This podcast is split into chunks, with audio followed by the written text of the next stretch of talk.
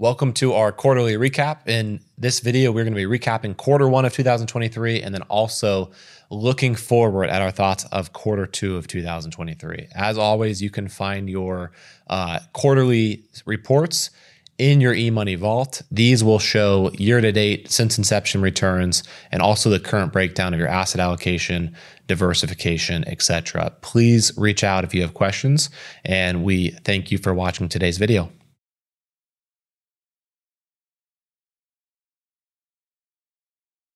James and I are excited to announce a couple initiatives and uh, exciting changes at EWA.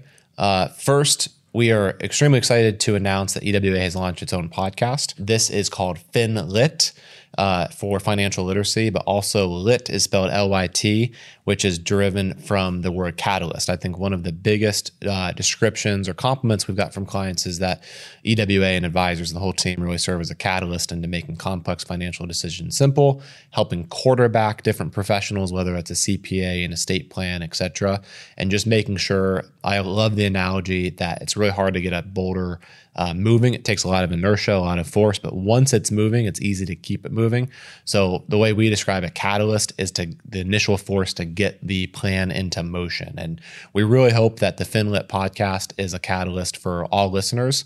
Um, we're going to be really doing two things on this podcast. One is really just talking about nerdy topics. And the second one, we're going to be interviewing current clients and really encouraging them to share their story. I think the best way to learn, people learn from people. And our clients have some of the most amazing stories. Most of our clients are very well on track for financial independence. So we also expect that the tips and wisdom that they have in their plans will help you uh, with your plan as well. So look forward for you listening and would love your feedback. Uh, if you found it helpful, obviously, love a five star rating and would love if you share it with your friends and family as well. But with that being said, our second initiative is some uh, ways we're utilizing technology.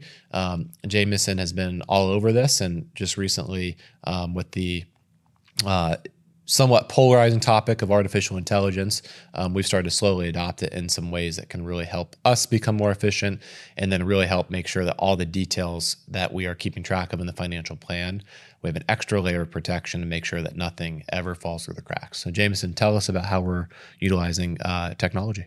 Yeah, so we're looking at uh, multiple artificial intelligence technologies to help implement into our systems and processes to ultimately give you a better client experience. Um, the one that we have implemented that many of you have seen, it's called Fireflies. It's a technology that plugs into our Zoom calls and will take notes and recap the meeting for us to make sure that we're not missing any uh, details within your financial plan. So we're behind the scenes t- continuing to test these new technologies as they come out to see what we're able to implement to save our time and ultimately um, best serve you as our clients and give you the best client experience possible. The other cool thing about that technology, Jameson, is from a, um, a, leadership perspective at EWA, it actually breaks down how much the advisor is talking, how much the client's talking, and also catches on the tone of voice. So it's a good uh, feedback system because we obviously want you, our clients, to talk the most. So we're understanding and listening to your goals and, and making sure we follow through. So it's an immediate accountability system report uh, at the end of the meeting, as well as making sure no details are missed. So Jameson, thank you uh, for being all over that, and it's it's uh, definitely going to take our our level of service to the next level. So thank you again. Um, last initiative, uh, well, not initiative, but announcement we have is we have our newest hire, uh, Jordan, and Jordan is joining Nick in the investment operations department. She will be helping clients uh, from anything to do with their investments, whether it's trading, um, getting new money out, distributing money for those that are spending it, tax loss harvesting, the list goes on. But Jordan um, has several years of experience as an extremely hard worker, is also local Pittsburgh, um, and has not missed a beat. She's fit in culturally um, and work ethic wise right into EWA from the get go. And later on in this video, you will you will hear personally from her um, as she introduces herself. Well, next up we have the quarter one look back, and that's going to be uh, Chris Pavzik joining Jameson Smith to provide what happened in quarter one. I'm joined right now by Chris Pavsik, who's a lead advisor on the EWA team here, and we're going to take a look back at uh, what happened in the markets in quarter one, and then followed. I'll be joined by Ben Rottenberg, um, also another lead advisor, and we'll take a look at our um, projections into quarter two in the market. So, Chris, tell us, uh, give us a quick background on what we saw, both in the U.S. and international markets in quarter one. Yeah, so in Q1, uh, markets saw mixed reactions um, here in the US and in Europe. There was a lot of stress um, in the banking system. So in January, market was off to a good start, and then due to the banking, uh, came down a little bit in February. Um, seeing falling energy prices as well, and then internationally, China is further along in their business cycle. Um, so they're kind of coming out of the recession a little bit quicker than a lot of the international markets. Awesome. Let's take a deep dive. Um, the banking sector, I guess, both in the US and in Europe, um, with Silicon Valley Bank and a couple of the bank runs, were really the main reason that we saw um, the market drop in February, is what a lot of experts think. But taking a deep dive into that, um, basically, we're seeing what's called uh, a credit crunch. And so, what that means is due to the recent bank runs, rising interest rates, um, banks are required to keep a large portion of their assets liquid in case you know everybody comes to the bank and wants all of their money. That's what causes a bank run. Um, so basically, what we're seeing is banks are lending less money out. So there's less money stimulating in the economy because they are trying to make sure they have that liquidity in case any you know depositors want their money back. Um, so this is the largest decrease in lending since 1973 that we've seen. Um, and basically, what that just means is there's less money uh, circulating into the economy. And this chart explains that money market assets right now are at a historic high. So this chart explains January 2023 money market assets are at 4.8 trillion dollars, and this is a high since May of 2020, um, coming out of the pandemic, or I guess in the middle of the pandemic, when they were also at about that same level. Um, so, high level, people are a little bit worried about the banking sector, which has impacted the markets a little bit. But Chris, tell us what um, what what we saw with inflation and interest rates. Yeah, in terms of inflation, it, it did come down. It's dropped to 5% from in June of 2022, it was at 9.1%. Uh, drop was expected, but inflation has not dropped as quickly as people would have hoped, um, which is why we still have seen a 25 basis point hike um, in quarter one as the Fed's still trying to get their hands around inflation and, and cooling things off. Yeah, so a lot of experts think that inflation was another uh, contributor to the February pullback from the positive returns we saw in January. Um, basically the the Fed's targeting a two percent inflation rate, which we'll talk about here in a little bit when Ben joins us. But um, they it's it's it's continuing to drop, but not quite as quickly as people had expected or the Fed had predicted. So that um, basically is just a, a, a, why we saw that pullback, and we are expecting we may see another rate hike here in the future. But what um, Chris specifically talk a little about um, asset classes, and then what percentage wise, what where are we at year to date with the S and P 500 and in bond aggregates? Yeah, so when it comes to the U.S. markets, the S and P rose 6.18 percent in January. Um, again, like we were saying with the banking, dropped 2.61% in February. And then this past month in March, up another 3.51%. Um, so overall for the year, we're positive in the US. Um, again, February was largely in part due to the banking turmoil and the fact that inflation hasn't dropped and the fact that um, the Fed did raise the rates a little bit more, 25 basis points. But um, on the screen, we have a chart of all of the major asset classes. Uh, it shows quarter one performance and what happened in the past year. So on the right side, you can see the one year performance. Almost every single one of these were in the negatives if we look at back at what happened over the last 12 months. And then so far this quarter, US growth stocks are the top performer at plus 13.9% rate of return.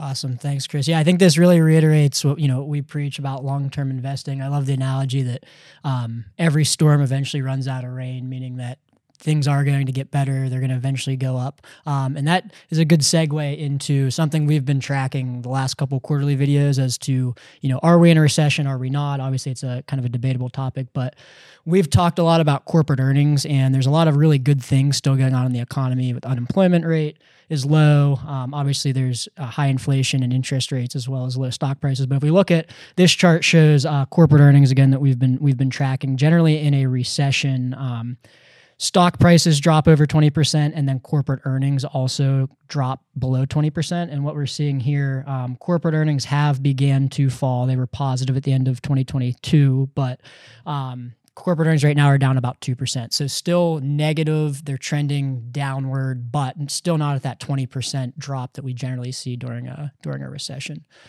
So that was a look back on what we saw in in quarter one. Thanks for uh, giving us the insight, Chris. And next up, we'll have Ben Rottenberg joining to uh, project out what we're what we're looking at in quarter two. So now I'm joined by Ben Ruttenberg, another advisor on the EWA team here. Um, now that we got all the data of what happened last quarter and quarter one in the markets, we're going to take a look at what experts are seeing as we head into quarter two of 2020, 2023.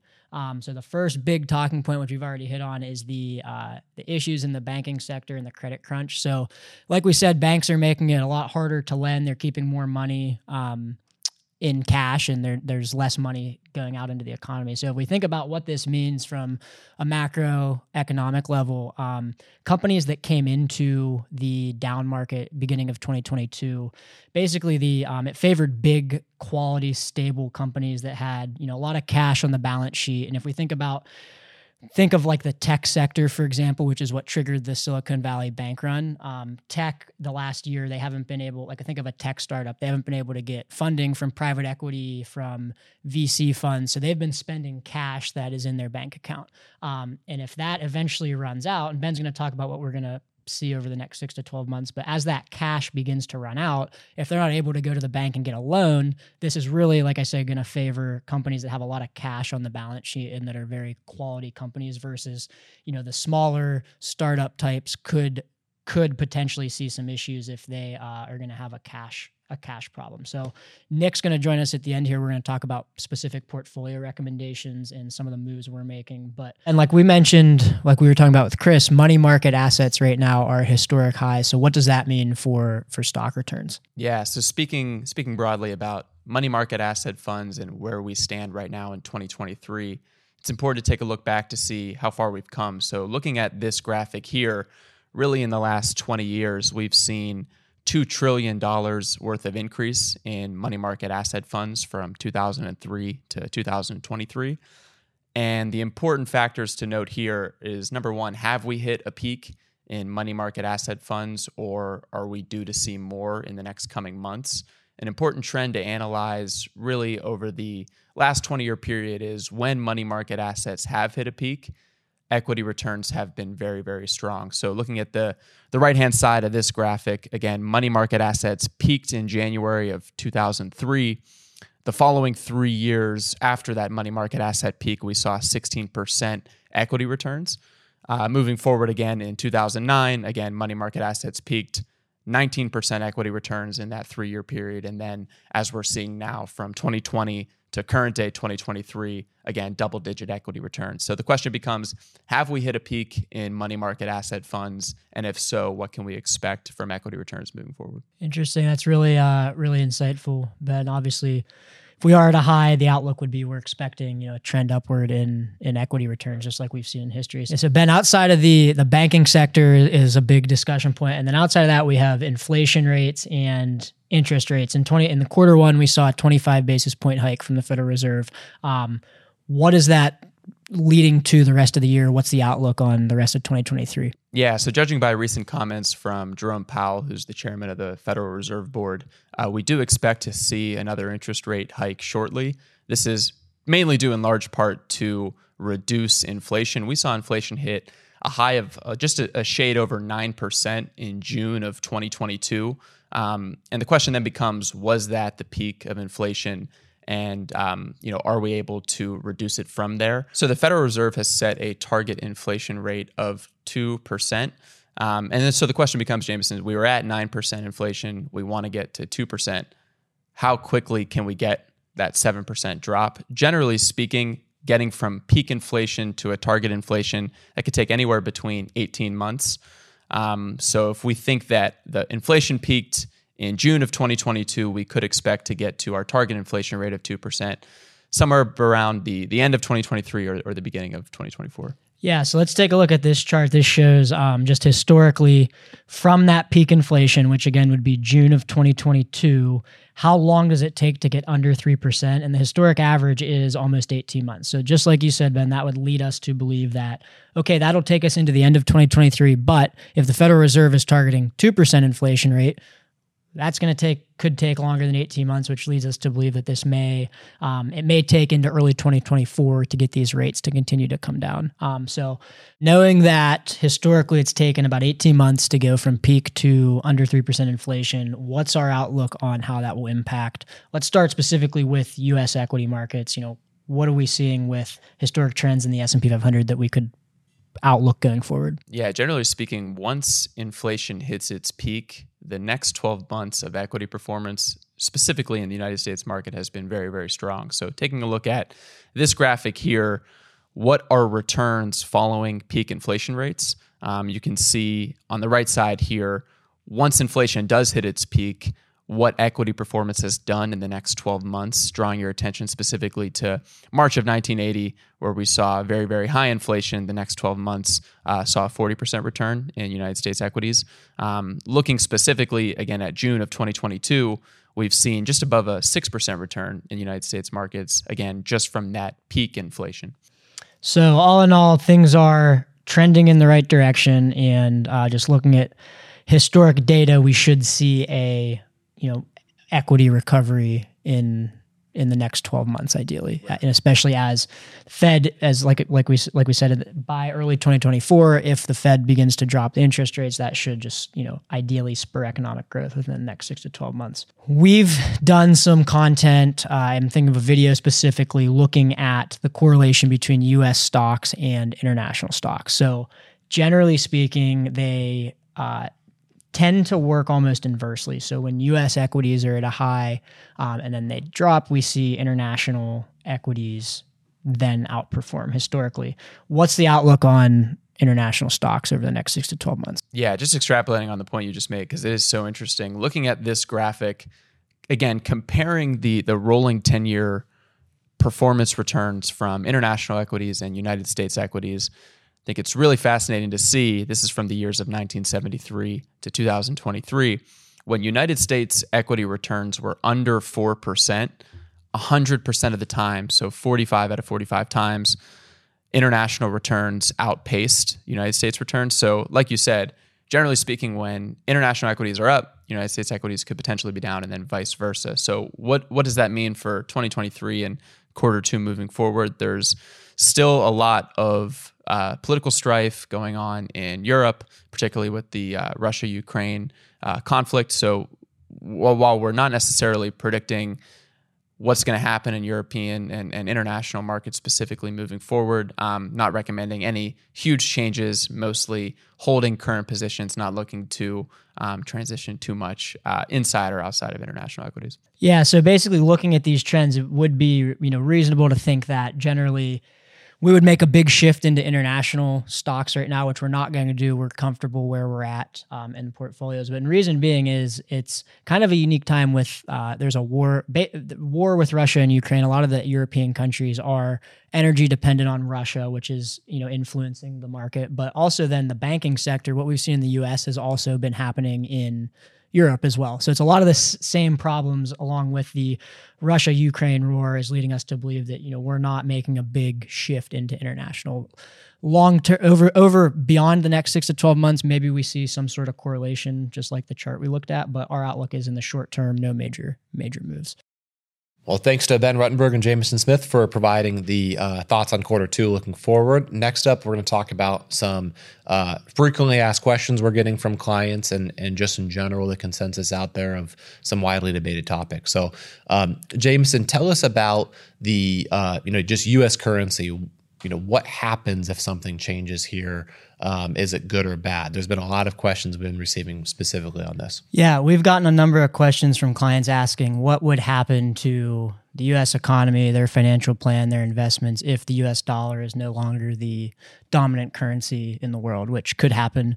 Um, did a ton of research. We're actually going to do a standalone blog on this topic because it's a pretty extensive, um, widely debated topic. But the exorbitant privilege is an economic theory that's basically debated on if there is a benefit to the U.S. economy or not, being the dominant currency. Widely debated topic among among econo- economists, and one argument is that um, that privilege actually does not even exist, and it's slowed down the U.S. economy um, for a number of reasons. That a lot of developed countries some people think have actually grown faster than the US because they're slowed down by being the dominant currency.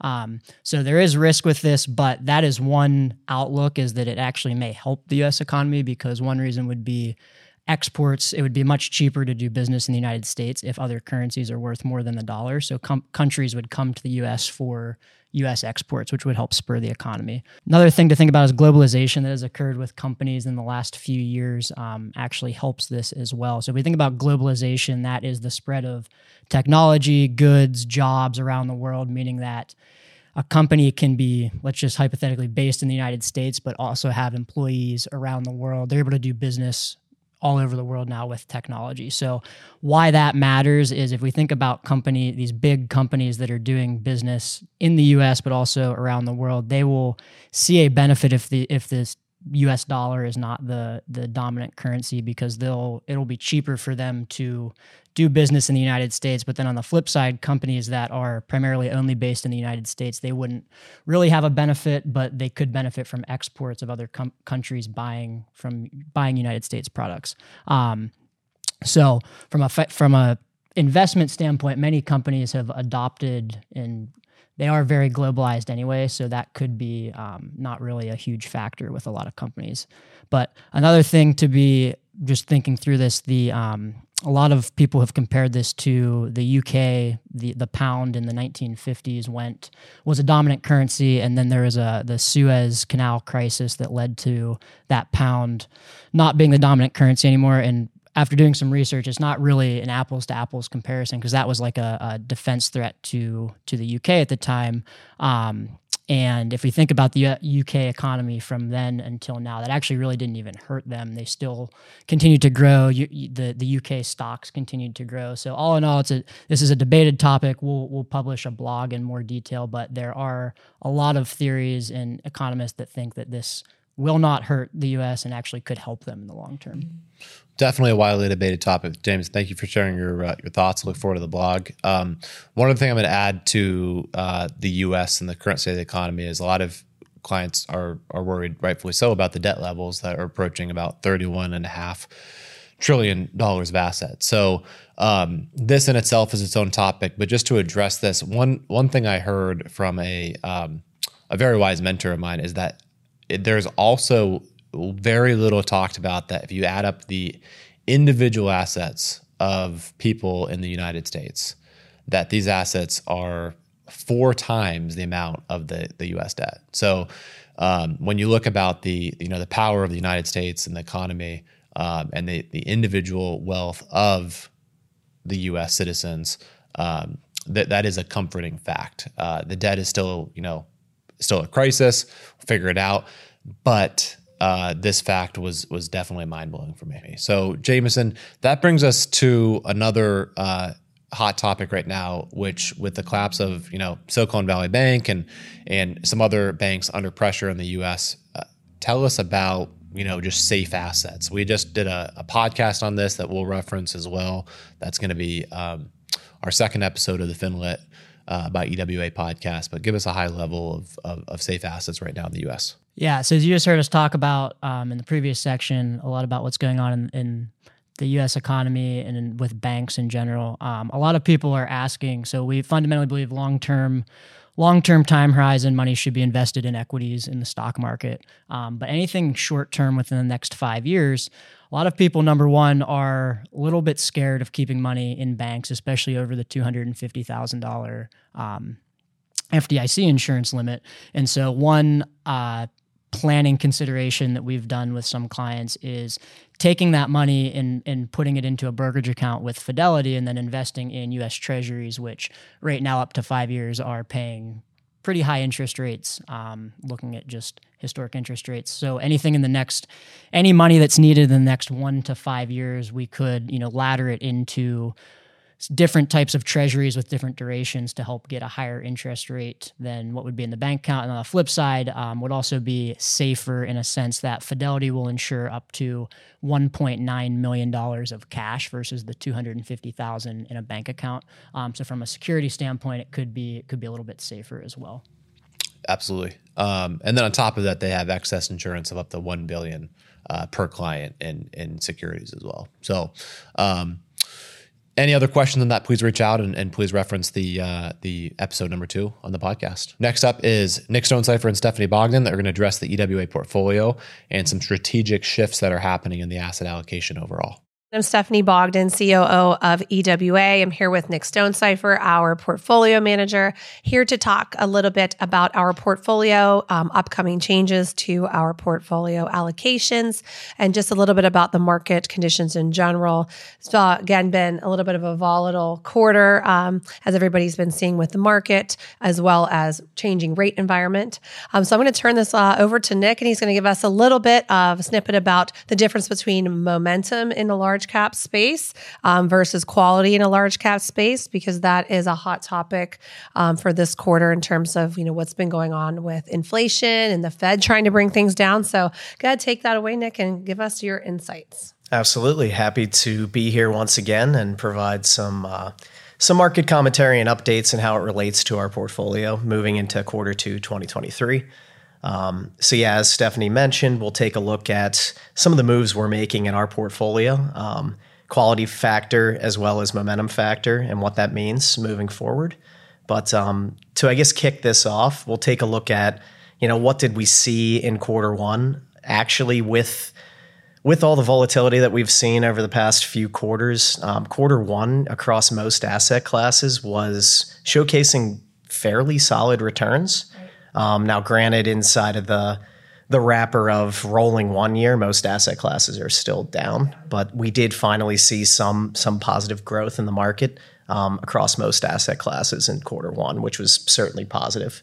Um, for long term investors, we're still recommending stay the course with equity exposure. We're not moving out of the markets. We're not um, taking flight to fixed income and uh, sacrificing your equity sleeve. But uh, so yeah, we're still long term bullish, and uh, we're going to remain optimistic even in the face of you know a lot of people want to talk about potential recession looming. Um, we're still uh, long term optimistic on equity exposure. Absolutely. And I think um, the biggest factors that are driving the market right now is sentiment around inflation. We're still targeting um, an inflation rate, the Fed is, that is, um, right around 2%. So we still have a ways to go there. It takes some time for that to happen. Um, so we're really looking at potentially that coming down within that range, probably somewhere in the earlier part of like 2024. So not really sometime anytime soon. Um, can you talk a little bit as to how that affects the stock market? So if we see rates continue to rise, rise, inflation's coming down, but not extremely rapidly. What does that do to the large cap equity market? To kind of kick into what we're looking at and some of the changes we'll make in the portfolios moving forward in Q2, but also something we anticipate will will keep in the portfolio for the next few quarters at least as we monitor and uh, see what's happening in the market moving forward for 2023.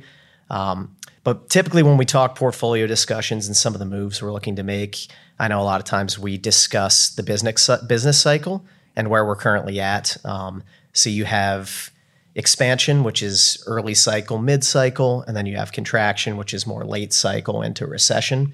Right now in the United States, we're firmly in the late cycle. I wouldn't necessarily say we're in a full on recession just yet.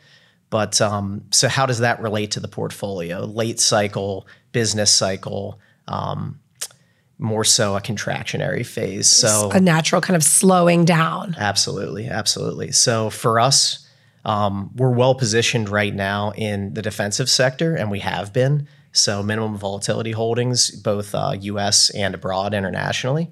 Um, so typically, defensive sector performs pretty well in contraction periods. So in late cycle as well as in a recession. Um, but one of the big plays we're looking to make this year or this quarter is moving some into some of our exposure into quality stocks. And quality stocks in general hold up really well in late cycle and into a recession. So we're looking to get out ahead of that and incorporate some additional um, quality investing into our portfolio. But we've already been pretty well positioned for this, and we continue to maintain our allocation as is as it relates to the defensive sector. Right? So our clients um, can anticipate, you know, everything basically staying the same within the portfolio in terms of the allocation to large cap, mid cap, small cap, international, and so forth. However, within the large cap sleeve, we're specifically going to make a small shift. So about 50% of what is in momentum, um, tickers are MTUM, will be shifted into quality, as you mentioned, um, QUAL. So that's actually what um, clients will see happening when we process our quarterly rebalance, which is coming up here in the next week or so. So our clients can anticipate seeing that shift happening um, on their next account statement. To kind of break down what the shift is looking like, um, as Stephanie mentioned, we will be across the map for all of our qualified portfolios making one big switch, one big change for quarter two. Um, and again, this is a move that we're making and we intend upon keeping for the uh, near term. So it will be cutting 50% of our current momentum exposure and moving into quality stocks, more so a quality exposure. Um, so to briefly break down, you know, what these buzzwords are, momentum versus quality. Um, so the momentum factor, we still believe in it, and it's still something we intend to maintain in our portfolio, but we are looking to cut some of the exposure there. So what momentum investing is is it's money managers taking a look at short-term windows, typically 3 to 12 months, and they're really trying to go all in on stocks and on companies that are riding a hot wave that are performing well in those short-term segments. So by its nature momentum is if these companies, if these stocks are performing well, let's overweight into those and try to minimize some of the exposure to the the uh, poorer performing companies and stocks in large cap. Um, so we still believe in momentum investing, but typically momentum investing in that factor in general is best served and suited in more of an expansionary right, like absolutely. phase, more so mid cycle dynamics instead of late cycle. So that's where we're going to pull some of the um, quality stock investment from from that momentum factor. So you will see a decrease across the board in um, the overall weighting and momentum, but we're still absolutely bullish on equity exposure, and we're still going to maintain um, momentum investing in your portfolios. And I think it's also important to note that um, this shift, um, you know, keeps the risk or standard, standard deviation of the portfolio in line as well. Um, so we're always looking to get the best risk-adjusted return for our clients as it as it's fitting to them within their risk tolerance and according to their goals, of course. So um, definitely look for you know those changes to be implemented as of the late excuse me, the next statement cycle. Um, and then also you will be getting your quarterly performance report shortly after that, which will uh, reflect these changes. So if, again, if any questions, always give your advisor a call. F- feel free to reach out to us here at EWA and we'll be happy to answer your questions. Hi, my name is Jordan Fediaczko. I am the Director of Investments here at EWA. I graduated from Duquesne University in May of 2022. My primary major is finance, secondary major is mathematics, and I have certificates in quantitative finance and actuarial science. I started in the industry in 2021. I was working alongside Stephanie my role here at EWA involves client service requests and investment operations, so ranging from new account openings, asset consolidation, portfolio management, and trading. I've now been at EWA for a little over two months now. It has been such a great experience learning and working alongside Nick. He's so intelligent, and I've enjoyed absorbing his knowledge and expertise. I'm so glad to be a part of this team and to be here at EWA.